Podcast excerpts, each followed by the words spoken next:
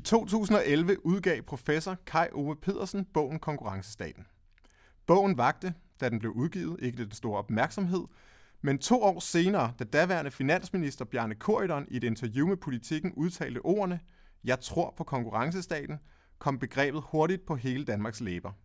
Og begrebets ophavsmand, Kai Ove Pedersen, blev viklet ind i en ideologisk værdikamp, som han egentlig aldrig havde ønsket at deltage i. Siden det famøse Corridon-interview af konkurrencestaten blev stort set alles foretrukne prylknappe, og det er yderst sjældent, at begrebet nævnes i en positiv sammenhæng. Men i sin nyeste bog ved navn Reaktionens Tid, svarer Kai Ove Pedersen tilbage på denne kritik. For ham er det simpelthen et paradoks, at det som udadtil er et af verdens mest velfungerende samfund, ovenikøbet så velfungerende, at Frankrigs præsident Emmanuel Macron anser konkurrencestaten som et forbillede, her i Danmark stort set kun møder kritik. Og det er denne bog, det skal handle om i dag. Du lytter til Folk og Fagbøger, Biblioteket Frederiksbergs øh, debatpodcast om faglitteratur, hvor alle, der har lyst til det, kan komme herind forbi biblioteket og være med til at debattere en ny og aktuel fagbog om et samfundsrelevant emne. Mit navn er Andreas, jeg er bibliotekar og vært, og jeg vil rigtig gerne byde velkommen til dagens debattører, som er Marie Hav. Du har en fortid ved, øh, du er uddannet i samfundsfag og historie. Og velkommen til dig, øh, Morten Busmand. Du er journalist og skønlitterær forfatter. Ja, tak. Og til sidst, velkommen til dig, Christian Rasmussen. Du er grafisk designer og også forfatter. Øhm, inden vi går i gang med at snakke om, øh, hvad konkurrencestaten er, som jeg tænker er et oplagt, øh, en oplagt øh, ting at begynde med, når vi skal snakke om den her bog, Øhm, så kunne jeg godt lige tænke mig at starte med at spørge dig, Marie. Det var jo dig, der foreslog, at vi skulle tage denne her bog op. Hvad er årsagen til, at du foreslog den her bog? Jamen, øh, jeg har læst øh, Konkurrencestaten for et par år siden efterhånden, hvor at, øh, nu har vi så snakket om det tidligere, inden vi fik tændt øh, mikrofonerne. Øh, det var en tung bog, men den gav rigtig god mening i forhold til at forstå øh, samfundet, så den er tung til at starte med, så når man begynder at reflektere over den, så begynder den at sætte samfundet lidt i et perspektiv. Øhm, og som du selv siger, så øh, konkurrencestaten er jo noget, der er på alles læber, så den her opfølging, synes jeg, var, øh, var helt øh, naturlig. Mm. Helt sikkert. Lad os starte med at snakke om, hvad konkurrencestaten egentlig er, og hvad I er øh, sådan kommet frem til, at konkurrencestaten består af igennem læsning af den her bog. Øh, Morten, hvad tænker du, hvis du skulle komme med en eller anden øh, minimal definition på, hvad konkurrencestaten er? Hvad ville det så være? Ja, det er sjovt, du siger minimal, for jeg kalder det nemlig, øh, i mit hoved vil jeg kalde det for minimalstaten. Altså, jeg mener, det er Anders Foghs minimalstat, der er blevet indført. Konkurrencestaten har øh, overrulet alting i det danske samfund. Før i tiden så kaldte vi os en for en velfærdsstat. Nu bruger man så ordet konkurrencestat. Man kan vel ikke helt sige, at det er en minimalstat, fordi at, altså, statsapparatet og, og så videre er jo ikke blevet betydeligt mindre. Tværtimod så er der øh, sådan noget som kontrol og styring af ledige er noget, der fylder rigtig meget mere under konkurrencestaten, end det gjorde tidligere. Eller tidligere. Altså, vil du virkelig sige, at det er en, en, en sådan liberal minimalstat, vi har med at gøre?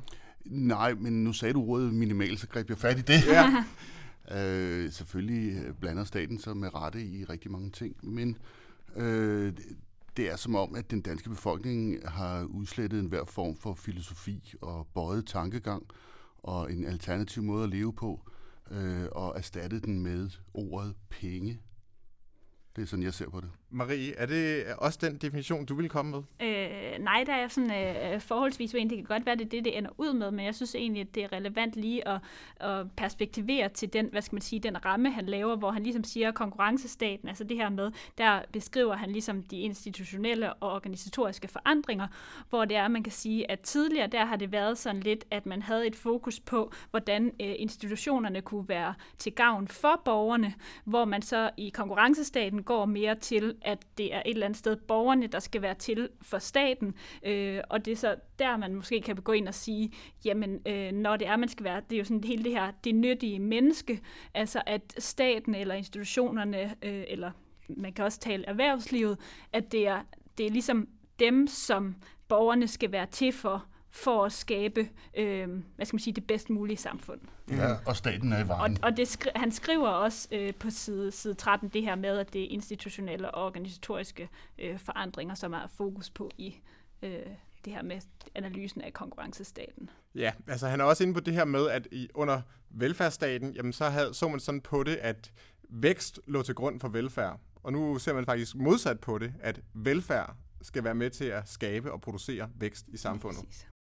Christian, hvordan vil du øh, definere konkurrencestaten? Jeg tror bedst, man ser konkurrencestaten i et historisk snit. Altså hvis du blev født som, øh, øh, som middelalderbonde, så havde du ikke særlig mange muligheder. Du var jo middelalderbonde, og det vil du være til du dør. Og du havde ikke rigtig mulighed for at gå andre steder hen i samfundet end, end nedad. Så får man et øh, velfærdssamfund, hvor du får som individ, du får noget støtte af, af staten osv. osv.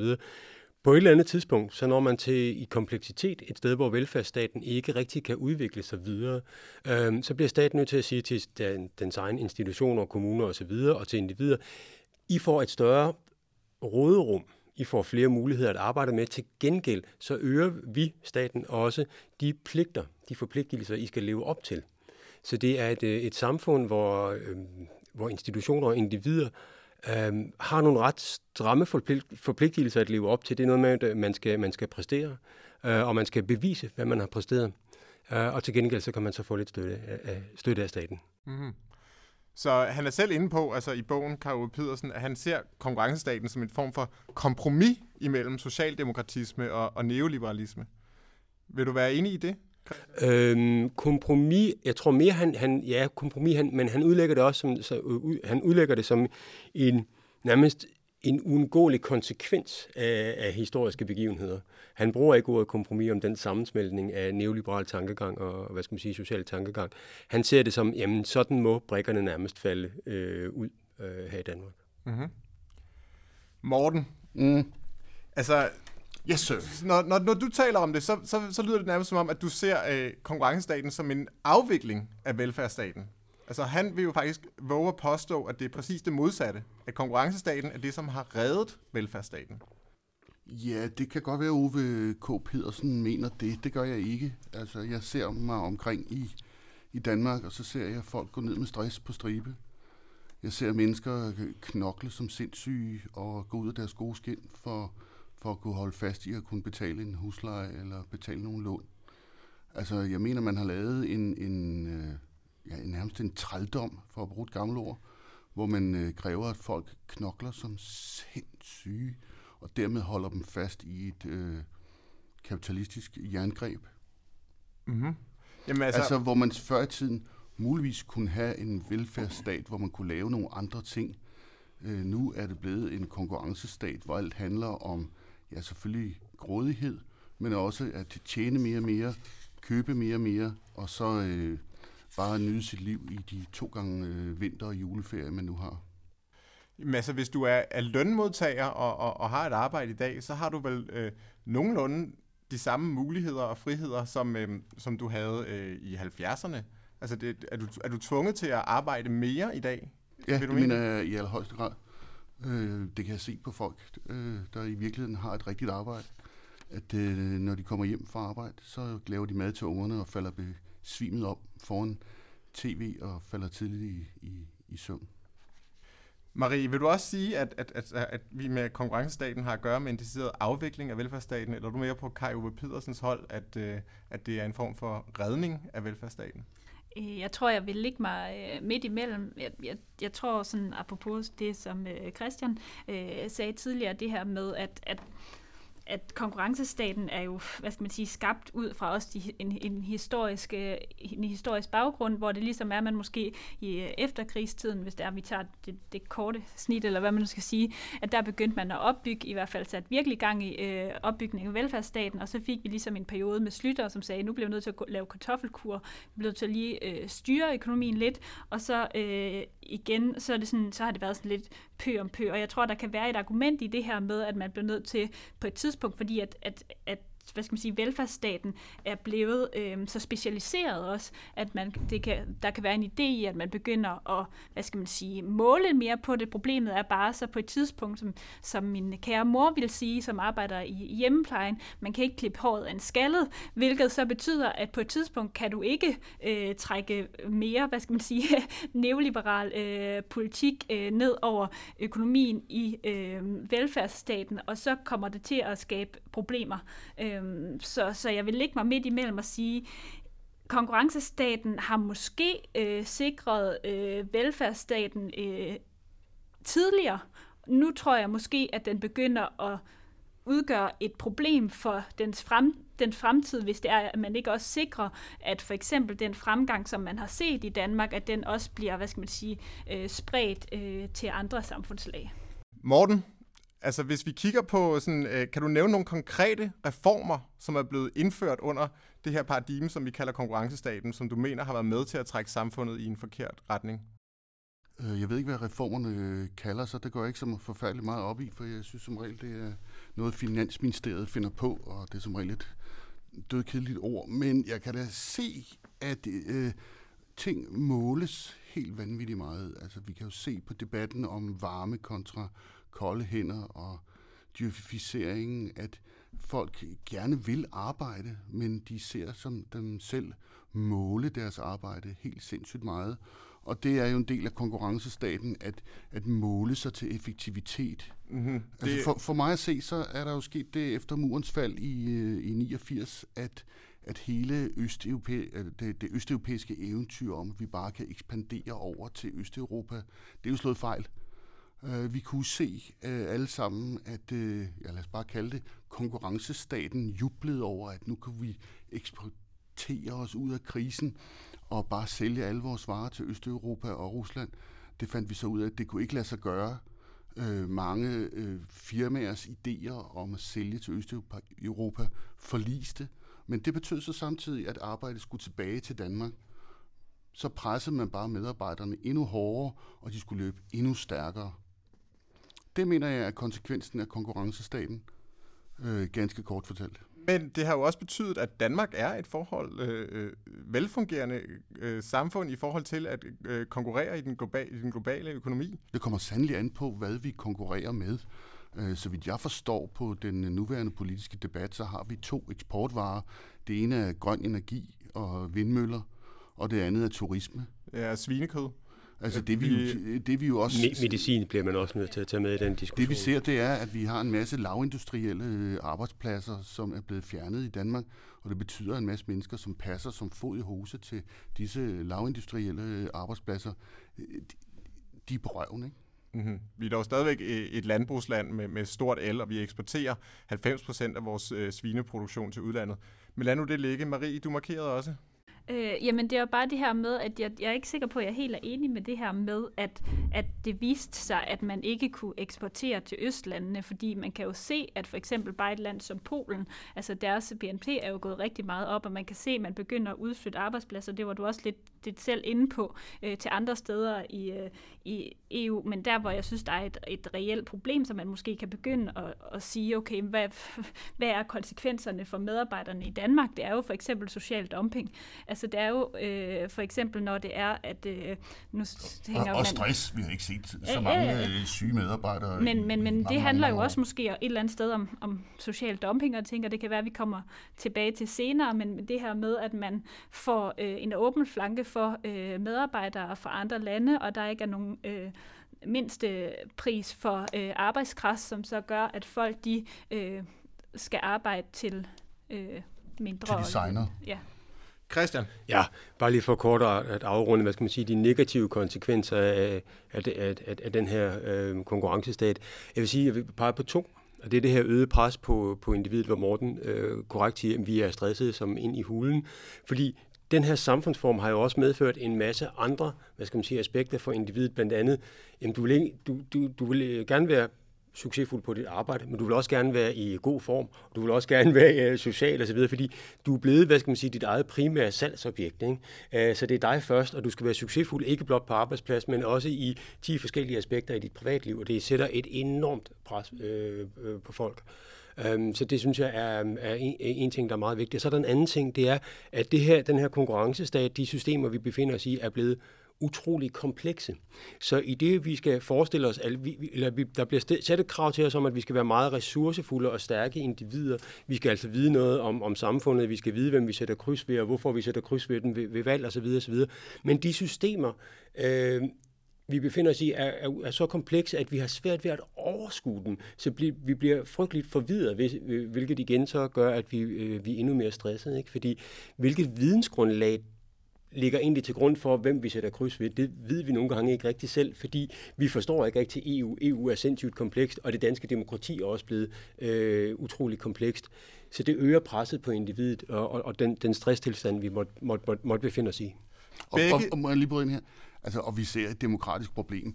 Øh, nu kan vi snakke om, om Rasmus Paludan, om det har nogen effekt overhovedet, men vi kan da i hvert fald se på, at forvirringen er total, og mistroen er øh, alt om sig gribende i Frankrig for eksempel.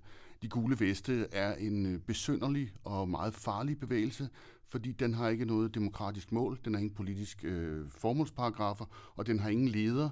Og øh, du kalder det komplekse øh, systemer. Øh, jeg kalder det for eksempel øh, mistro til systemerne, politikerledet. Øh, vi vil altid have mistro til noget, vi ikke forstår. Simpelthen, og da det bliver mere komplekst, så får vi pludselig nogle politiske bevægelser, som, ja nu sagde jeg politiske, øh, men de gule veste øh, er jo markante, for vi har set dem, men det breder sig ud over hele Europa. Øh, vi ser det med Rasmus Paludan, øh, som ganske vist kun har fået en små 70.000 stemmer, men det er der chokeret alle, at der var 70.000 af den slags typer. Kort kommentar for dig, Marie. Ja, og det var egentlig øh, til Christian, fordi jeg tænker også noget, jeg synes, der er helt væsentligt at få med i forhold til sådan hele konkurrencestaten og de negative elementer. Det er måske også det her øh, begreb skyld. Altså, det er folks egen skyld, at de er arbejdsløse yeah. i dag, yeah. og derfor mm. så skal de arbejde øh, røven ud af bukserne. Og når du eller... går ned med stress, så er det din egen skyld. Lige og så præcis, videre, og, så videre, og det er din egen skyld, hvis du ikke bliver til noget. Og øh, jeg har for at tage mig selv, det er altid øh, måske lidt lettere, og så, øh, så siger så min søster sagde til mig, hun havde ikke stemt, så siger okay, jamen så har du heller ikke ret til at brokke dig de næste fire år. Så er det ergo din egen skyld, fordi du ikke tager ansvar. Og det, det tror jeg er meget symptomatisk for øh, konkurrencestaten, det her med, øh, individet skal tage mere øh, ansvar, og måske øh, bunder, øh, munder ud i, at, øh, at mennesket øh, bliver stresset og øh, løber rundt, fordi at jeg skal jo tage ansvar for mig selv, men nogle gange mangler man information om, hvordan man skal handle korrekt, og så føler man sig som et dårligt menneske. Og i andre tilfælde, der lever du i en overflod af information, der gør dig frygtelig forvirret. Ikke? Ja, lige præcis. Så det er et, et frygteligt paradoks at være i. Vi kommer helt klart til at dykke lidt mere i dybden med, hvad det er for et menneske, hvad det er for et subjekt, som konkurrencestaten skaber. Han bruger faktisk et ord for det, Kai Ure Pedersen, som er det opportunistiske menneske, og det vender vi tilbage til om lidt.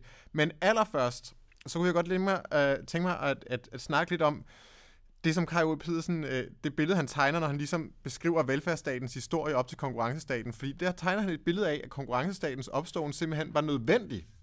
Fordi at den velfærdsmodel, vi har haft øh, op til Anker Jørgensen, øh, jamen den var simpelthen ikke gangbar længere. Den var ikke økonomisk gangbar. Danmark kunne ikke konkurrere med andre lande. Vi havde alt, alt for høj arbejdsløshed. Øh, og øh, han taler også om, at der simpelthen var for mange mennesker, øh, der udnyttede systemet på det her tidspunkt. Systemet var simpelthen for let at, øh, at snøre, at sno sig udenom, og derfor var det nødvendigt at lave de her skrabe reformer, som begyndte i 80'erne med Slytter, som du også nævnte, Marie. Det er faktisk der omkring, han ligesom siger, at begyndelsen på konkurrencestaten, den, den starter. Har han ret i det, Christian? Altså, er, er det, det han sådan set siger, er jo lidt det samme, som Margaret Thatcher, hun engang sagde, nemlig med, der er ikke noget alternativ. Det her det er den eneste måde at gøre det på. Han kommer med et rigtig godt eksempel på, hvad skal man sige, øh, den gamle, øh, det gamle systems øh, faldgrupper. Han nævner en, øh, et eksempel fra 71, hvor man simpelthen bliver nødt til at gøre op fra statens side, hvordan man arbejder med de individuelle kommuner. Fordi dengang, der var kommunerne, de, var, de, havde ikke, de havde ikke samme råderum, som de har i dag. Det vil sige, når de havde opbrugt, for eksempel, hvis de var kommet til at opbruge øh, bruge de penge, som de har fået fra staten, så måtte de bare ringe til staten og bede om, om flere penge. Men de stod egentlig ikke til ansvar for deres budget og den måde, de har brugt pengene på, som de gør i dag. Det var det, man gjorde i militæret, nemlig for lige at smide en anekdote. sidst på året, så brændte man alt benzin og olie og brændstof. Det ser man stadigvæk offentlige institutioner, der, der, der gør. Men jeg synes faktisk, det er et rigtig godt eksempel på, at der var systemet allerede på det tidspunkt kommet til et punkt, hvor, hvor man må sige, det bliver nødt til at være mere komplekst. Men, men, men løsningen på det problem, som du tegnede der, det er jo så det, der hedder budgetloven, mm. som blev indført i 2016, tror jeg. Eller, ja, der har også været nogle tiltag inden, der har været tiltag inden, men, helt, ja. men helt klart. Men altså, budgetloven, det er jo et, et, sådan et klart eksempel på den her konkurrencestat her. Og den er der jo rigtig, rigtig mange politikere, som gerne vil have afskaffet nu. Og, øh, øh, altså, det er den, den er meget op at vende i forbindelse med de her minimumsnummeringer i daginstitutioner, som er et stort emne, øh, eller har været det under den her valgkamp, og som mange af partierne, som øh, muligvis skal være med til at danne regering, i hvert fald give støtte til en kommende regering, gerne vil have indført de her minimumsnummeringer i, i daginstitutionerne. Ser vi i øjeblikket et form for øh, oprør imod konkurrencestaten. Er vi vidne til det, Morten? Altså, er, er, har det været en del af den her valgkamp, vi har været igennem nu? Øh, altså, at mange af de her tiltag, som eksempelvis øh, minimumsnummering af daginstitutioner, bedre forhold for ældre, lad være med at hunse rundt med øh, syge mennesker i ressourceforløb osv., er vi vidne til et form for opgør imod den her konkurrence? Du er et ledende spørgsmål der, kan jeg høre. Et langt ledende spørgsmål. det må man sige. Øh, jeg må sige ja, ikke? I og med, at du øh, øh, stiller så langt et spørgsmål. Men lad os nu se, altså Danmark styres af Finansministeriet, og må ikke, at det hele kan komme på plads øh, igen i en stram styring, øh, desværre. Øh, der vil blive givet små øh, røde indrømmelser. Øh, jeg er da sikker på, at minimums og øh, nomineringerne bliver, bliver, kommer igennem på en eller anden måde. Øhm, lad os nu se. Lad os nu se. Øh, jeg, jeg, jeg, jeg, jeg ser det ikke som, som den helt store revolution, at der kommer en rød regering, andet end at øh, på miljøområdet. Øh, og det skyldes, at øh, det er en fantastisk eksportvare og en fantastisk øh, vare for Danmark. Øh, vi ser ud over øh, det meste af verden, at man satser på turisme. Og kan vi gå forrest og finde ud af, at øh, hvis vi laver grøn turisme, så kan vi tjene fantastisk mange penge på ren luft, ren vand øh, og så videre og så videre. Altså endnu renere vand, om man så må sige, øh, for at blive det billede. Øh, mens verden sylter til i forurening, så vil mennesker gerne betale mange penge for at komme til et rent land. Øh, og det kan vi profitere på øh, at så priserne her er sindssygt høje. Øh, kaffeindekset er på 40-45 kroner for en dårlig kop kaffe. Øh, det, det kan turisterne nok leve med, hvis, hvis har er så rent og endnu renere. Christian, han, øh, Kajo Pedersen, han taler om det her begreb, han kalder for reformismen, som han mener bør være den nye ideologi, der ligesom skal øh, lede det danske samfund fremad. Og altså, reformisme, jamen hvad er det for så for en ideologi? Men altså, ifølge ham, så er det simpelthen det er forholdsvis ikke ideologisk ideologi, fordi det ligesom dækker over er, at øh, samfundet skal være parat til konstant at reformere sig selv og forandre sig selv i forhold til de eksterne forhold, som det globale marked sætter. Jeg mener faktisk, at Uwe K. Pedersen laver en, en fodfarlig at kalde reformismen en isme. For jeg synes mere, det er et politisk værktøj. Altså det, han snakker om, det er sådan en øh, gradvise ændringer hele tiden. At, at samfundet må ikke blive for statisk, det, det skal ændre sig stille og roligt. Og i forlængelse af det spørgsmål, du stiller før, har vi et opgør nu mod, mod konkurrencestaten? Øh, jeg kan godt se, at der er opbrud, og der er mange mennesker, vi vil gerne, der er mange af os, der gerne vil have forandring på mange forskellige politiske punkter. Men jeg tror bare, det bliver til mere konkurrencestaten, fordi den netop forstår hele tiden at mutere. Jeg tror ikke, det bliver et oprør mod konkurrencestaten. Jeg tror bare, vi laver nogle, inkrement, øh, nogle, nogle små øh, ændringer i konkurrencestaten. Øh, og det er det, det, det, reformismen kan. Men og der, der mener jeg så, at bare lige kort, det oprør, som, som man søger, eller I taler om, øh, skal komme, altså det bliver jo bare aflyst øh, og, og, og, og lagt ned, fordi folk er så meget trætte øh, efter arbejde, at de ikke engagerer sig i politik. Altså det er jo demokratiets svøbe, det er jo, at hvis du øh, piner øh, dine medarbejdere så meget, så de bare falder om foran øh, øh aftenshowet kl. 19, og, og, og så videre, så videre, så videre, så har de ikke tid til at engagere sig i samfundet, og det er den vej, vi er stille. Så hvor vi før kom hjem og, og læste en avis og blev klogere, så, så, så, så kollapser vi foran Netflix i stedet for. Men undskyld Morten, hvad baserer du det på? Altså at, at, at, at, at medarbejdere har det dårligere i dag på, der, på arbejdet, end de har haft det tidligere? Altså jeg er ret sikker på, at min farfar, som arbejdede på skibsværftet B&V, han var sgu en del øh, mere udmattet, når han kom hjem fra arbejde, end jeg er. Ja, altså pensionsalderens øh, diskussionen om pensionsalderen, der ser vi jo, at der stadigvæk er mange danskere, som er fysisk nedslidte, som din farfar. Og så kan man jo se på alle tal omkring stress, at folk går ned med, med, med stress, som sagt. Og man, hvor har jeg det fra? Jamen det er jo sådan set bare at slå op i en hver avis, så er der artikler om det. Eller du kan bare gå på de sociale medier. Eller du kan bare stikke hovedet op i, i, i en hver vennekreds, og så høre, hun er gået ned med stress, han er nede med stress. Øh, altså, det, det er dårlig konkurrence, øh, Jeg- at, jeg- jeg at folk mit- falder om af stress. Kort kommentar for dig, Ja, Christian. jeg, jeg tror, der er en vigtig pointe her, fordi at, at du, du snakker, øh, Andreas, om, di, om din bedstefar osv. Der er forskel på at være fysisk udbrændt og fysisk øh, nedslidt, og så på at være mentalt nedslidt. Og de fleste, der går ned med stress i dag, de er faktisk ikke fysisk øh, udbrændte, de er mentalt fuldstændig kørt over. Og det er, tror jeg, fordi vi lever i informations-overload hele tiden. Vores hjerner koger af information 24 timer i døgnet. Man hører også hele tiden om, øh, øh, inden for forskellige aldersgrupper, at alle sover dårligere, end de nogensinde har gjort før. Folk sover mindre osv. osv.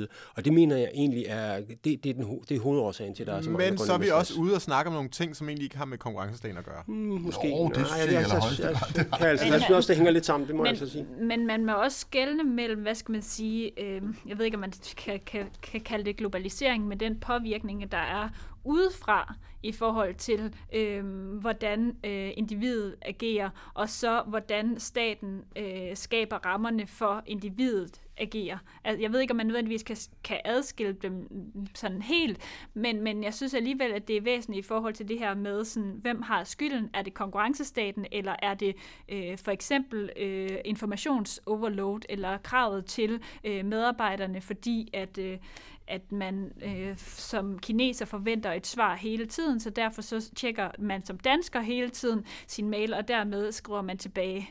Øh, men det er jo som sådan ikke statens skyld. Nej, lige Nej, det er præcis. der ikke der, nogen, der, der er det her, der, er ja, der er det her store ord, ikke? zeitgeist. Ikke? Det, det, har ligesom, det er sådan en, en, en, en stor øh, abstrakt størrelse, men jeg, jeg mener altså, det er derhen, at vi skal, ikke? hvor konkurrencestaten så er en, er en del af den her, af den her zeitgeist. Så konkurrencestaten er både noget, der er institutionaliseret i form af nogle øh, altså new public management, stram styring af arbejdsløse, men det er også en kultur. Ja, det er det blevet, ja, helt sikkert. Men man kan jo i hvert fald måske argumentere for at sige, lige nu der så tror jeg måske, man kan sige, jamen det, lige nu er det ikke noget, som staten gør noget ved.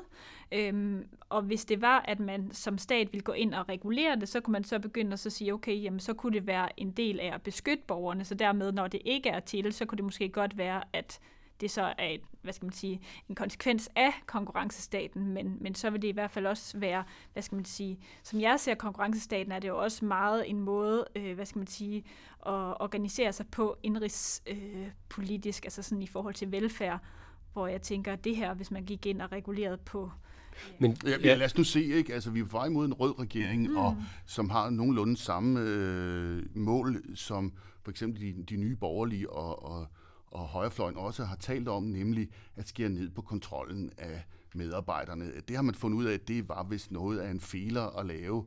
Øh, varme hænder-diskussionen er noget, selv Maren Ikea kan, kan forstå. Ikke? Øh, Det var jo Anders Fogh og Claus Hjort, der mente, at alle i det offentlige snød. Ikke? Og så indførte man øh, regler for, for alt øh, i det offentlige. Øh, det, det har, har klogskab efter øh, 16 års regeringstid fundet ud af, at der var måske nogle ordentlige medarbejdere i det offentlige, som, som ikke snød systemet. Men- Ja, men- altså, men- af- det, Andreas det, har- er, det, er, det, er den blå, øh, det er den blå fløj ved at rulle Afbyråkratisering er vel noget, som både de blå og de røde, de kan blive ret enige Det om, kan de faktisk. hurtigt det tror blive jeg er, om. er noget, der kan komme konsensus om rimelig bredt. Men Andreas, din egen pointe om, at, at en stor del af det her er jo blevet kultur. Det er bare sådan, vi, vi lever vores liv. Det har regeringen jo utrolig svært ved at gøre noget ved. Regeringen kan jo ikke sige til folk, du må ikke tjekke din mail så mange gange om dagen, du må ikke tjekke din telefon så mange gange om dagen, du må ikke tage så mange selfies af dig selv.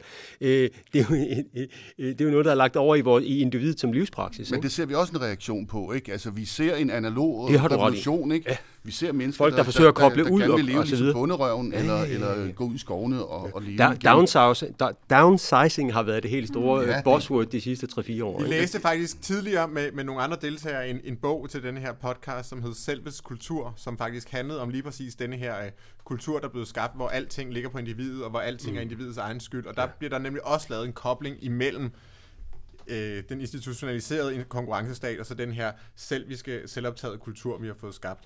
Jeg kunne godt tænke mig at gå ud af en, en anden vej nu, fordi at det, som Kai Ove Pedersen er, er inde på, når han taler om, hvorfor konkurrencestaten er nødvendig, så er det, jamen vi lever i en global økonomi, Danmark skal konkurrere med andre lande, derfor er vi nødt til at tilpasse os det globale marked.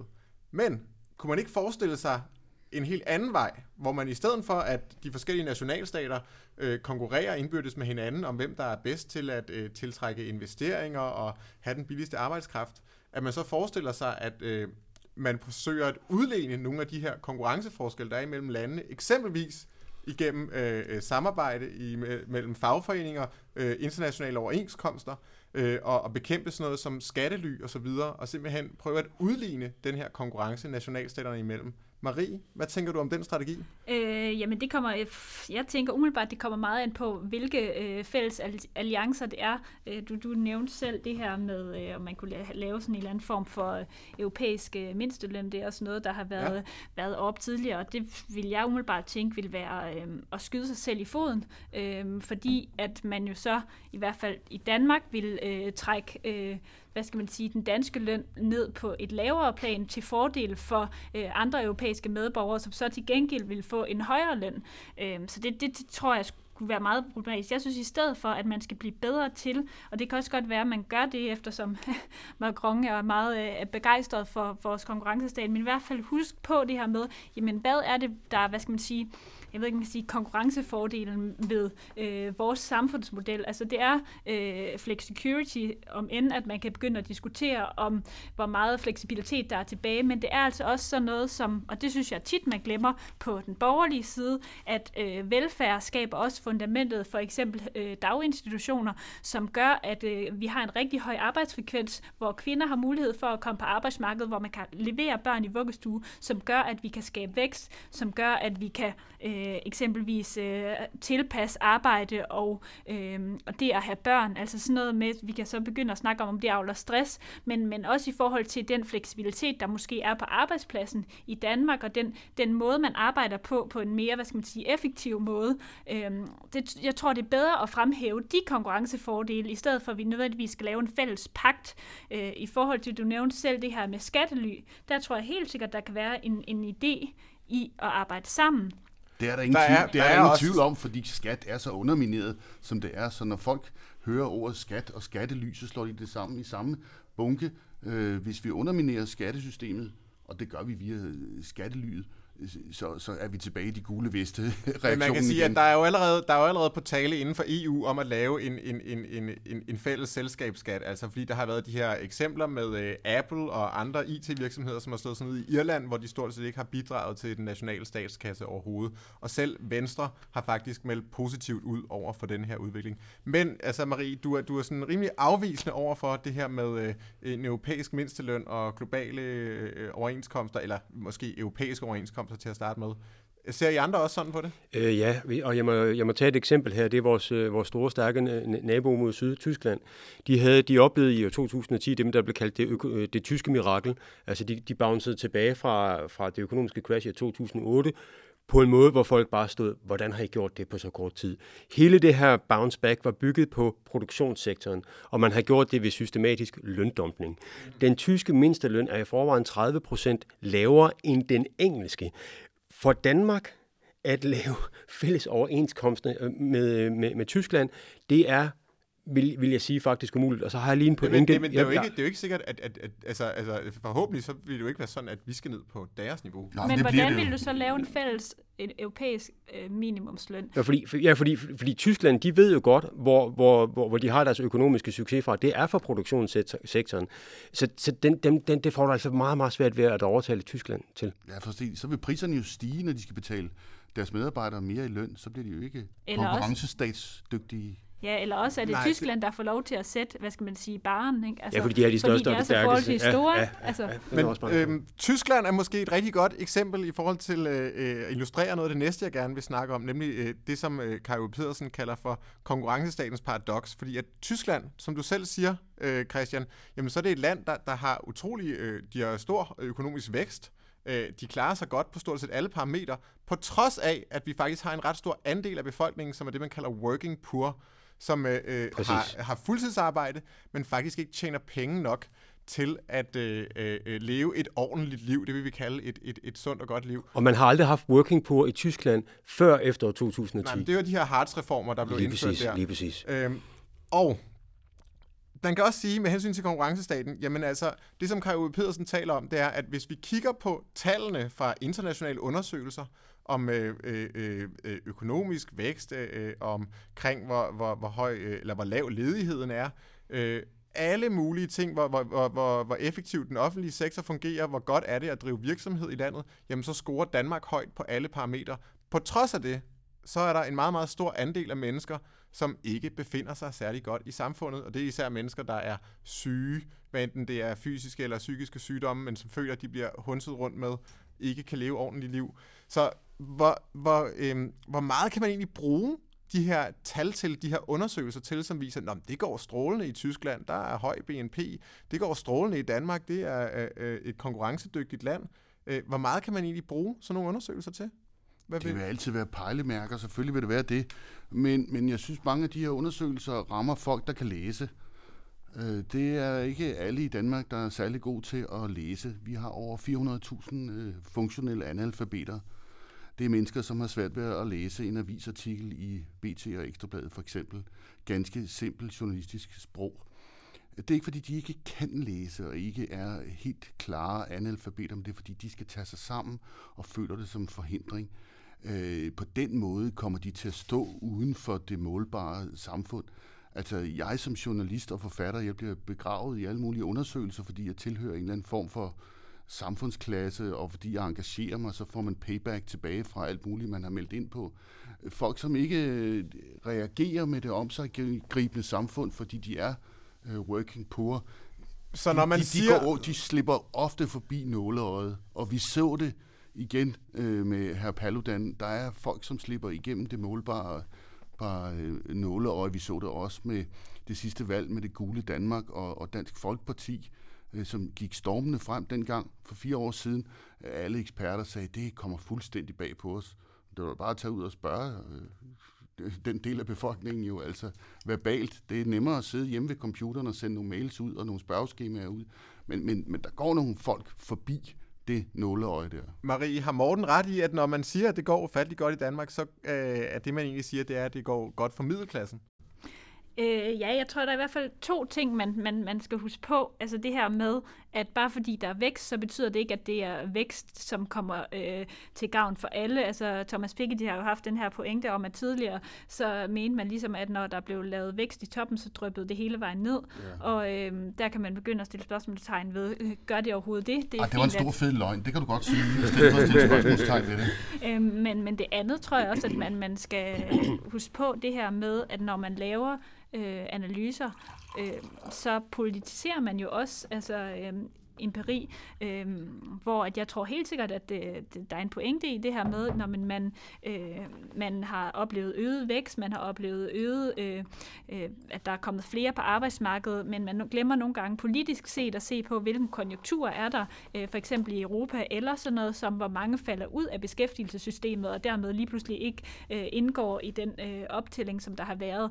Øh, så jeg tror helt sikkert, at der, der er ingen tvivl om, at der er, jeg tror, der er vækst i, i, i Danmark, Danmark, øh, eller har været i hvert fald i Europa, og øh, middelklassen har fået det bedre, men jeg tror også, Kai Pedersen skriver det selv, det her med, at man begynder at måle på medialborgeren, og hvordan den gennemsnitlige borger har det, kan jo godt være et udtryk for, at der er nogen, der ligger i toppen, og nogen, der ligger i bunden. Mm. Altså, eller at den måske ikke nødvendigvis er symptomatisk for, hvordan øh, hver enkelt borger føler det. Fint. Lad os gå videre til at tale lidt om noget, vi allerede har været en lille smule inde på, nemlig, hvad er det for et subjekt, hvad er det for et menneske, som konkurrencestaten skaber, hvad er det for et menneskesyn? Og øh, Kai Pedersen, han taler om, at under velfærdsstaten, i velfærdssamfundet, jamen der, det syn, man havde på borgeren, det var øh, den dydige borger. Og det er man ligesom gået væk fra, og så gået over til at se på borgeren som det opportunistiske menneske i stedet for.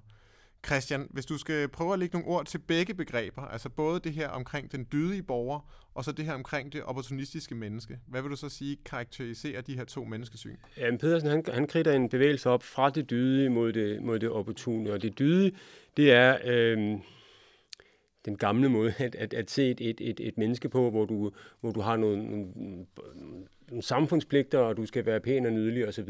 Men det er egentlig et ret, det er egentlig et ret simpelt subjekt. Der er ikke så meget at, at, at, at Men det handler at vel også om, altså, øh, at man, man betragter borgeren som en, der altså selv udfører sine samfundspligter? Øh, det er, ja, det er rigtigt. Øh, og, og der ligger sådan et, et pres oppe fra øh, Gud, konger og fædreland og, og, og, og gør, hvad de siger. Ikke? Mens det opportune øh, individ, i langt højere grad skal vælge sig selv. Hvem er jeg? Øh, hvad vil jeg gerne arbejde med? Hvem er jeg som person? Hvilken identitet har jeg? Hvilke øh, gummisko skal jeg gå i? Hvilken uddannelse skal jeg tage? Så, videre. så der er den her palette, man kan vælge sig selv ud fra, er langt større og langt mere kompleks. Øh, og det er egentlig det, jeg ser er, er hovedforskellen. Hvordan man så ser det op fra, hvad skal man sige, administrationsapparatet, hvordan de ser dig som individ, det tror jeg ikke rigtig, jeg kan svare på. Altså, der var jo den her episode hvor øh, fra debatten på DR2, hvor øh, formanden for Danmarks Psykologiforening, hun, øh, hun sagde, at, øh, altså, at vi uddanner unge mennesker til at blive konkurrencestatens fodsoldater. Kan I huske den her episode, eller har I hørt om den før? Ja, og jeg, jeg mener, at den kritik er, er, er korrekt, fordi vi sidder og snakker om, at øh, vi har haft økonomisk fremgang, og det går faktisk rigtig godt i Danmark. Det, man bliver nødt til at se på, det er, hvilke konsekvenser har den her, den her fremgang. Vi har nævnt øh, stress øh, som, en, som en ting, men jeg synes også en anden faktor, det er også nogle gange, at den sociale sammenhængskraft måske øh, går fløjten. Morten har nogle fine pointer om, at når vi arbejder hele tiden, så har man måske ikke så meget tid til, øh, til hinanden og det, og det sociale fællesskab. Så vi risikerer at havne i en situation, hvor vi er veluddannede, og vi er økonomisk øh, succesfulde, men vi er ensomme og stressede. Så det er bagsiden af mønten. Og så har vi en anden lille... Ja, det jeg er ked af, at vi er hen i, i, i så meget mørkesyn, men det ser skidt ud, synes jeg. Fordi jeg synes også, der er en, en, en ekstra ting, som, som, som skaber øh, det her øh, mørke, nemlig skuffelse. Altså, jeg oplever, at folk øh, uddanner sig, uddanner sig, øh, er dydige, øh, siger, gør hvad mor og far siger. Du alt skal det, have alt god, det rigtige. Alt det rigtige. Øh, gør hvad mor og far siger, og alligevel øh, bliver skuffet, får måske ikke drømmejobbet. Øh, det kan være deres egne øh, forventninger, der er skruet alt, alt for højt op. Meget. Der er mange, der spejler sig i, i løgnene øh, fra, fra medierne og i fjernsynet. Her taler jeg ikke om journalistiske løgne, men om det her glansbillede, hvad, hvad folk øh, kan blive til, og hvad de drømmer men om. Det hænger vel og også... der bliver mange folk skuffet. Men det hænger øh, vel også meget sammen med, altså det hænger vel også meget sammen med, at arbejde i dag, altså øh, vi har et andet syn på arbejde i dag, hvor arbejde det er et sted, hvor du skal realisere dig selv og realisere dine drømme. Det er ikke bare et sted, hvor du skal hente pengene hjem til at betale for din hus og din Volvo, og, og, og så øh, stå op og være sammen med familien næste dag. Det er simpelthen et sted, hvor du ligesom skal, skal realisere dig selv og udleve dine drømme igennem. Sådan er der i hvert fald. Og jeg, jeg tror, Morten har en meget fin pointe her, eller en meget vigtig pointe. Jeg tror, en del af vores øh, mange menneskers desillusion er også, at vi er opdraget til at tro, at vi er meget frie væsener, og at vi har en, en masse valg osv., men vi finder i stigende grad ud, ud af, at de her valg er styret af en meget stram matrice, så vi er slet, slet ikke så frie, som vi er opvokset til at, at tro, vi er. Lige pludselig er det huslånet, der styrer ens liv, og ikke ja. det frie valg. Ikke? Ja. Marie? Øh, jamen det er også bare lige sådan i forhold til den der, sådan komme tilbage lidt til den der sådan definitionen af, af den øh, hvad man, opportunistiske borger, altså i forhold til, at han snakker meget omkring det her med øh, incitamentstrukturer, altså at vi begynder at lave, øh, vi forventer, at mennesket handler ud fra øh, en, hvad skal man sige, en markedslogik, hvor det er, at man for eksempel kan komme med, øh, jeg kan ikke huske, om man selv kommer med det, men det her med, at vi for eksempel bør uddanne os til noget, som man kan få job til bagefter, så det vil sige, at det er bedre at uddanne sig som økonom og ingeniør, end det er at uddanner dig til øh, som værende en form for humanist, som jeg selv er, øh, fordi at øh, der er du sikker på at få arbejde, og hvis du vælger at tage en humanistisk uddannelse, så er det din egen skyld, hvis det er, at du ikke får et arbejde et eller andet sted. Øhm, og og der, der, der synes jeg, det er slående det her med den der incitamentsstruktur, hvor han også selv skriver det her med, at vi har en opfattelse af, at mennesket kun handler øh, ud fra de her incitamenter, ud fra et marked, og der, han skriver sådan på side, side 107, så skriver han det her med, at... Øh, øh, at der på systematisk vis bruges øh, de her incitamenter til at motivere den enkelte til at handle, så deres egen interesse indløser, øh, indløser fælles formål. Altså det er det her med, at incitamenterne lægges ind til, at de kan gøre det rigtige for samfundet, implicit, at det rigtige for samfundet er at skabe mere vækst. Mm-hmm. Og, det, og, og det er super godt, du siger det her, fordi at det gør jo også, at det her menneskesyn omkring det opportunistiske menneske, kan kædes meget sammen med det, han kalder for økonomismen, som er en, en anden herskende ideologi i samfundet nu, hvilket simpelthen refererer til, at man baserer samfundets styring på nogle økonomiske modeller. Altså tidligere var det Dream-modellen, nu er det i særdeleshed Adam-modellen, som man baserer øh, øh, samfundets indretning på, øh, og, og samfundets udvikling, som er øh, en slags modeller, hvor du kan sige, jamen hvad sker der, hvis vi øh, sætter kontanthjælp ned? Jamen så vil så og så mange komme i arbejde. Øh, fordi at man antager, at mennesker de handler som rationelle øh, individer på et, et, et frit marked. Ikke? Øhm, har de her økonomiske modeller, som jo betyder utrolig meget i forhold til, Øh, øh, hvordan samfundet er i dag, og som jo faktisk bruges, uanset om vi har en rød eller en blå regering, som er lidt er med til at udviske øh, øh skillelinjerne imellem rød og blå. Har de her økonomiske modeller fået for meget magt, Christian? Ja, det har de. Øhm, øh, han, han, han, han beskriver meget fint, hvordan det udspringer af, af Keynes' øh, ligning, det her med, at øh, økonomisk øh, velstand og konstant vækst, det er det absolute grundlag for, for velstand og en eller anden form for velfærdsstat.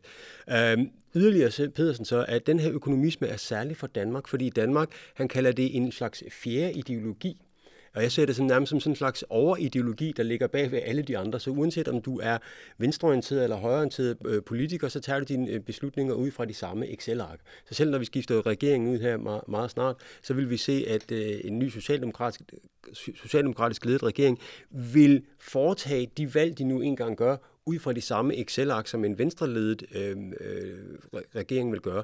Det skaber yderligere, og det nævner Uwe Pedersen også, at det er et teknokrati og vidensregime, som er lagt i hænderne på meget, meget få mennesker, fordi det er jo nogle kun ganske få eksperter, der laver de her Excel-ark, som hele Danmark styres efter, og de er også yderligere de eneste mennesker, der faktisk har adgang til de her Excel-ark og forstår dem. Øh, og det skaber den her uigennemsigtighed i systemet, som mange af os har det svært ved. Jeg tror, der er meget få mennesker, der forstår, hvordan Adam-modellen er skruet sammen. Tro. Morten? Nej, jeg forstår den heller ikke. Men øh, jeg vil prøve at bringe det helt ned øh, ind i campingvognen, fordi jeg har fulgt med i TV2's øh, trailerparks udsendelser.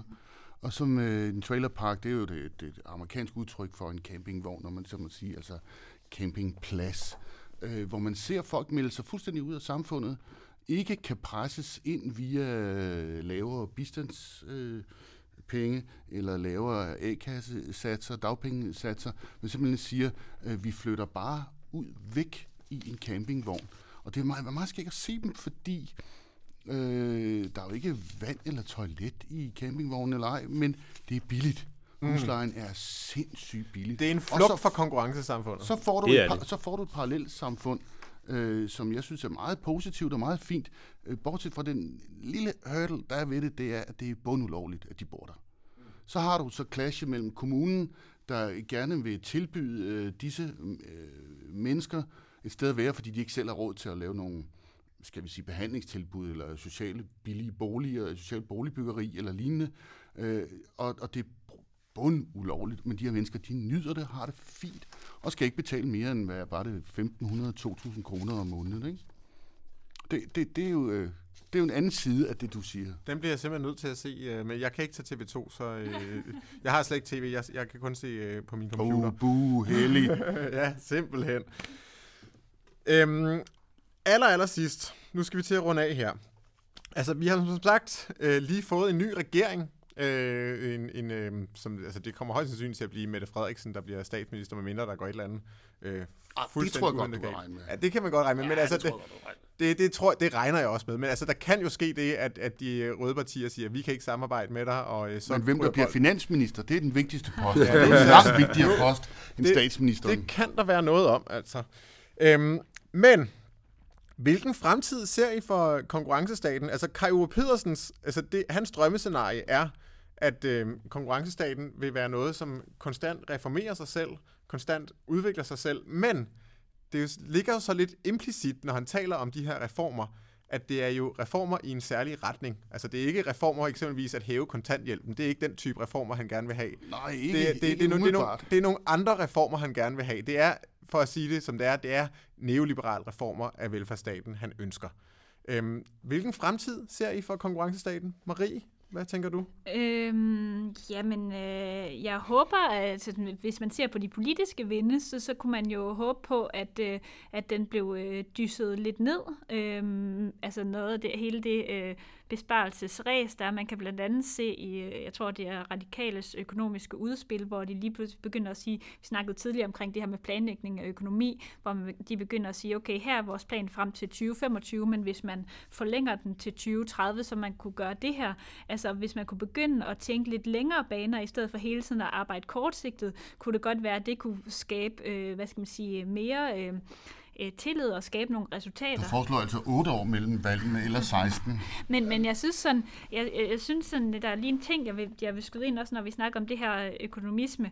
Altså, at, at det er jo, der har i hvert fald været en eller anden form for, jeg ved ikke, om man kan sige problem, fordi at det er det ikke nødvendigvis, men hvis man ser på øh, fra 2000 og frem til i dag, så har konjunkturerne, de har været oppe, når det har været øh, en øh, hvad, hedder, hvad skal man sige, en borgerlig regering, og de har været nede, når det er, der har været en, en socialdemokratisk regering, hvilket måske har gjort, at hvad skal man sige, argumenterne for at at bruge penge har været svære at komme igennem med, og der kunne man godt frygte, der vil komme til at ske lidt det samme igen. Jo, og men, hele... men der, så der vil lige skyde ind her, undskyld, jeg afbryder dig. Øh, der, der er også eksperter, som mener, at det finansmarked reagerer, eller er så neoliberalt, så de reagerer negativt over for røde regeringer. Ikke? Jo. Altså det har jo næppe, altså det, det, det, det er ikke nyt, men, men der sidder øh, eksperter, som mener, at, at finansmarkederne bare vender tommelfingrene ned det øjeblik, der sidder en, en, en, en minister eller en statsminister, som bare tilnærmelsesvis øh, er radikal. Ikke? Jo, men, og det, det, kan du, det kan du til en vis grad ret i. Altså det, jeg tænker, der, der kan være i hvert fald lidt problematisk, det er det her, hvis man nu begyndte at tænke i, at man skulle have en mere, hvad skal man sige, keynesianistisk måde at tænke økonomi på, hvor man sparede op øh, i gode tider, og man kunne bruge penge i dårlige tider. Så er det bare måske øh, i hvert fald ikke ud fra deres modeller, hvor man siger, at skattelettelser er selvfinansierende, fordi folk vil arbejde mere, men at man kan sige, okay, jamen når man giver skattelettelser i gode tider, så er det måske bare lidt sværere at bruge pengene i dårlige tider. Altså, og, og der, der tror jeg da godt, at øh, jeg ved ikke, om det er konkurrencestaten, der vil jeg måske hellere bruge, øh, velfærdssamfundet kan blive udfordret i, at hvis der man bruger pengene, når det går godt, hvornår er det så, man skal bruge pengene, når det bliver dårligt? Mm-hmm. Så det var sådan lidt, lidt et, et, et længere svar, men, men jeg tror, at, at at man skal også tænke på, at vi lever i et internationalt samfund, hvor vi bliver påvirket af konjunkturer. Så hvis det er, at vi går ind i en øh, lavkonjunktur, jamen så kommer der flere på øh, kontanthjælp og, og, og dagpenge, som koster flere penge på staten, og så kan det være, at hele hvad skal man sige, det økonomiske grundlag for øh, en rød regering bliver sværere at gennemføre. Altså langsigtet politik, det er det, alle politikere drømmer om, men som sagt, Øh jeg nævner, at der er fire år eller to år mellem hvert valg, ikke, hvis man tæller kommunalvalget med. Ikke? Mm. En langsigtet politik, det er øh, lidt af en utopi. Ikke? Øh, om ikke andet, så har man nogle fornuftige folk i, i centraladministrationen, som prøver at holde styr på, på overgangene mellem de forskellige regeringer. Ikke? Altså Finansministeriet sidder meget hårdt, eller alle ministerier sidder meget hårdt på deres minister, hver gang de træder ind til det første møde, efter, efter de er blevet udnævnt. Ikke? Altså der, der går realpolitik i det, det skal der ikke være nogen øh, tvivl om. Det øjeblik, at en minister møder sine embedsmænd, så får de at vide, så, så får ministeren at vide, øh, sådan øh, skal kalkun snittes, sådan øh, er det i den virkelige verden. Ikke? Øh, jeg skal lige sige, så jeg bryder lige ind her, undskyld. Øh, Ove K. Pedersen, han kritter selv øh, syv spørgsmål op på side 245 om reformismens øh, fremtid. De er meget store, de er meget komplekse. Men lige forlængelse af, af det, I siger her, øh, det er, hvordan arbejder man på den lange bane? Og der har jeg sådan et, et, et overordnet spørgsmål jeg synes, det er blevet utroligt svært for politikere og også alle os andre at arbejde på den lange bane i et samfund, som ændrer sig nærmest døgn for døgn. Altså, hvordan, hvordan planlægger vi i dag, fem år i fremtiden, ti år i fremtiden? Verden kan være fuldstændig anderledes øh, efter det næste valg i USA, eller Frankrig, eller, eller, eller hvad det nu måtte være. Eller den udenrigspolitiske situation som sådan. Lige præcis, ikke? Og det synes jeg simpelthen er, det er en, et spørgsmål af en kompleksitet, hvor jeg bare bliver svimmel. Men løsningen, den, er, den hedder det økonomiske råderum. Det er løsnet til det alt sammen, Christian. Men lad os lige, øh, lige vende tilbage til, altså som sagt, vi har fået, øh, vi har fået en ny regering, øhm, og hvis man lytter til, hvad den her regering melder ud, eller nej, vi har ikke fået en ny regering endnu, men vi der er, øh, de, den røde blok har vundet valget. Den kommer snart. Øh, men hvis man lytter på nogle af de udmeldinger, der er, er, er kommet, jamen så er det jo nogle af tingene, som jeg allerede har været inde på, nogle af tingene ligger op til et opgør med nogle af de ting, vi kender fra konkurrencestaten, altså New Public Management, øh, budgetloven, øh, øh stram styring af, af arbejdsløse. Christian, tror du, at vi kommer til at se et, et opgør med de her ting? Eller, øh, det har jeg lidt tvært at sige. Jeg tror, jeg, jeg, tror, jeg har lavet en, en note her, der siger, at jeg regner med, at den socialdemokratiske ledede regering vil, vil føre øh, samme politik som, som venstre regering med sådan cirka 98 for 98 procents vedkommende. Ikke? Øh, så så jeg, jeg håber, at vi får større forandringer end det, men jeg forventer det altså ikke. Det bliver jeg så nødt til at sige. Jeg, jeg forventer, at nu public management, den kan de fjerne den der, og det tror jeg kan give et vist løft i, i arbejdsstyrken, om man så må sige. Altså, jeg er bare forfatter, så jeg arbejder jo ikke. Men, men de andre, som det er, der arbejder et vis. På nogle områder, ikke? Altså, Jo, jo, det er klart. Sådan har jeg det altså også lidt, det må jeg sige. Ja. Jeg tror ikke helt på den. Det sidste, vi lige skal høre jer alle tre om ganske kort, det er, hvad synes I om den her bog? Og lad os bare starte med dig, Marie. Jamen, øh, jeg har givet den, hvis man skal give dem stjerner fra 1 til, til 5, så har jeg givet den 3 stjerner. Jeg synes egentlig, øh, jeg synes, den er rigtig god, særligt den sidste del, øh, og oplysende og er god til at sætte, hvad skal man sige, samfundet i perspektiv og beskrive nogle af de tanker, som man måske nogle gange selv kan gå med, øh, men kan have svært ved at formulere. Øh, jeg synes også, den er lidt, øh, lidt lang og tager lang tid om at fortælle, øh, hvad den egentlig gerne vil fortælle. Øh, så jeg synes, det er en god bog, men lang bog. Mm-hmm. Yes, Morten? Øh, overflødig bog, synes jeg, men øh, ja, det mente jeg faktisk, før jeg kom. Men når jeg så hører på debatten, øh, som den sætter i gang, så er den jo ikke helt overflødig. Øh, som sagt, da jeg er forfatter, jeg synes, den er skrevet med bind for øjnene og utroligt dårligt formuleret. Der er jo fattelig mange gentagelser i, og, og altså, jeg forstår ikke, at en redaktør ikke har, har kigget nøje efter, hvad det er, han øh, gentager her. Altså, øh, det, det, det er et festskrift, der kunne der fylder øh, 300-400 sider, og en forsvarstale på baggrund af en, en mand, som, som, som har skrevet, øh, altså Ove K. Pedersen har jo skrevet Konkurrencestaten, som vi også har nævnt, og far rundt i hele verden holder foredrag. Øh, det må han da være rigtig glad for, at han har sat debat i gang, og så skriver han en forsvarstale her, som, som og det, jeg har allermest svær, sværest ved, det er, at jeg ikke rigtig kan se, hvad det er, han mener. Altså, han har ikke nogen løsninger han, der kommer ikke noget nyt. Altså, følger man med i, i medier og aviser og bare lidt velinformeret, så, så, så er det gammel øh, vin på helt gamle, tørre bastflasker, der er hængt ned på krogen i tusind år, og nu bliver kaldt for reaktionens tid. Det var, ja, men det er ærlig snak. Christian, du får det sidste ord. Jeg vil jeg er noget mere begejstret for den her bog end, end, end, end i andre. Og jeg har, lavet, jeg har forsøgt at lave en metafor for, hvorfor jeg synes, den her bog er fed. Det er, at han, han, øh, hvis man fremstiller det danske demokrati som sådan en øh, maskinhal, så bliver vi inviteret med ind i maskinhallen, og Ove K. Pedersen siger, her er maskineriet, og så forklarer han alle de, eller mange af de historiske øh, forudsætninger og begivenheder osv., der har resulteret i, hvorfor det her maskineri er skruet sammen, som det er. Og der var der nogle grønne lys, der gik op for mig rundt, øh, sådan under, under, under læsningen af den her bog, sådan, hvor jeg ligesom forstår, hvorfor Christiansborg opererer, som Christiansborg gør. Og det synes jeg altså er ret fedt. Han skriver som maskinheld. Han skriver som, øh, det er sprogafspytning fra ministerier og embedsmænd. Han er, han er, han er tør så. Han er ikke, han er ikke, han er ikke nogen Shakespeare, det kan vi godt blive En bog direkte ind til embedsværket, der skal læse hans gyldne ord og hyre ham til et foredrag. Det blev det sidste ord for denne podcast. Uh, tusind tak, fordi I lyttede med. Uh, I har lyttet til Folk og Fagbøger, Biblioteket fra Eksperts podcast om faglitteratur, hvor vi uh, læser en faglitterær bog, som er udkommet for nylig, og som handler om et samfundsrelevant emne. Og uh, alle, der har lyst til det, kan blive med til at øh, eller øh, blive deltager og være, komme med herind og være med til at debattere en bog og selv være med, være med til at vælge, hvilken bog det skal være. Øh, så frem man godt kunne tænke sig at blive deltager, så send en mail til mig, Andreas, på anje25 Frederiksberg.dk. På genhør.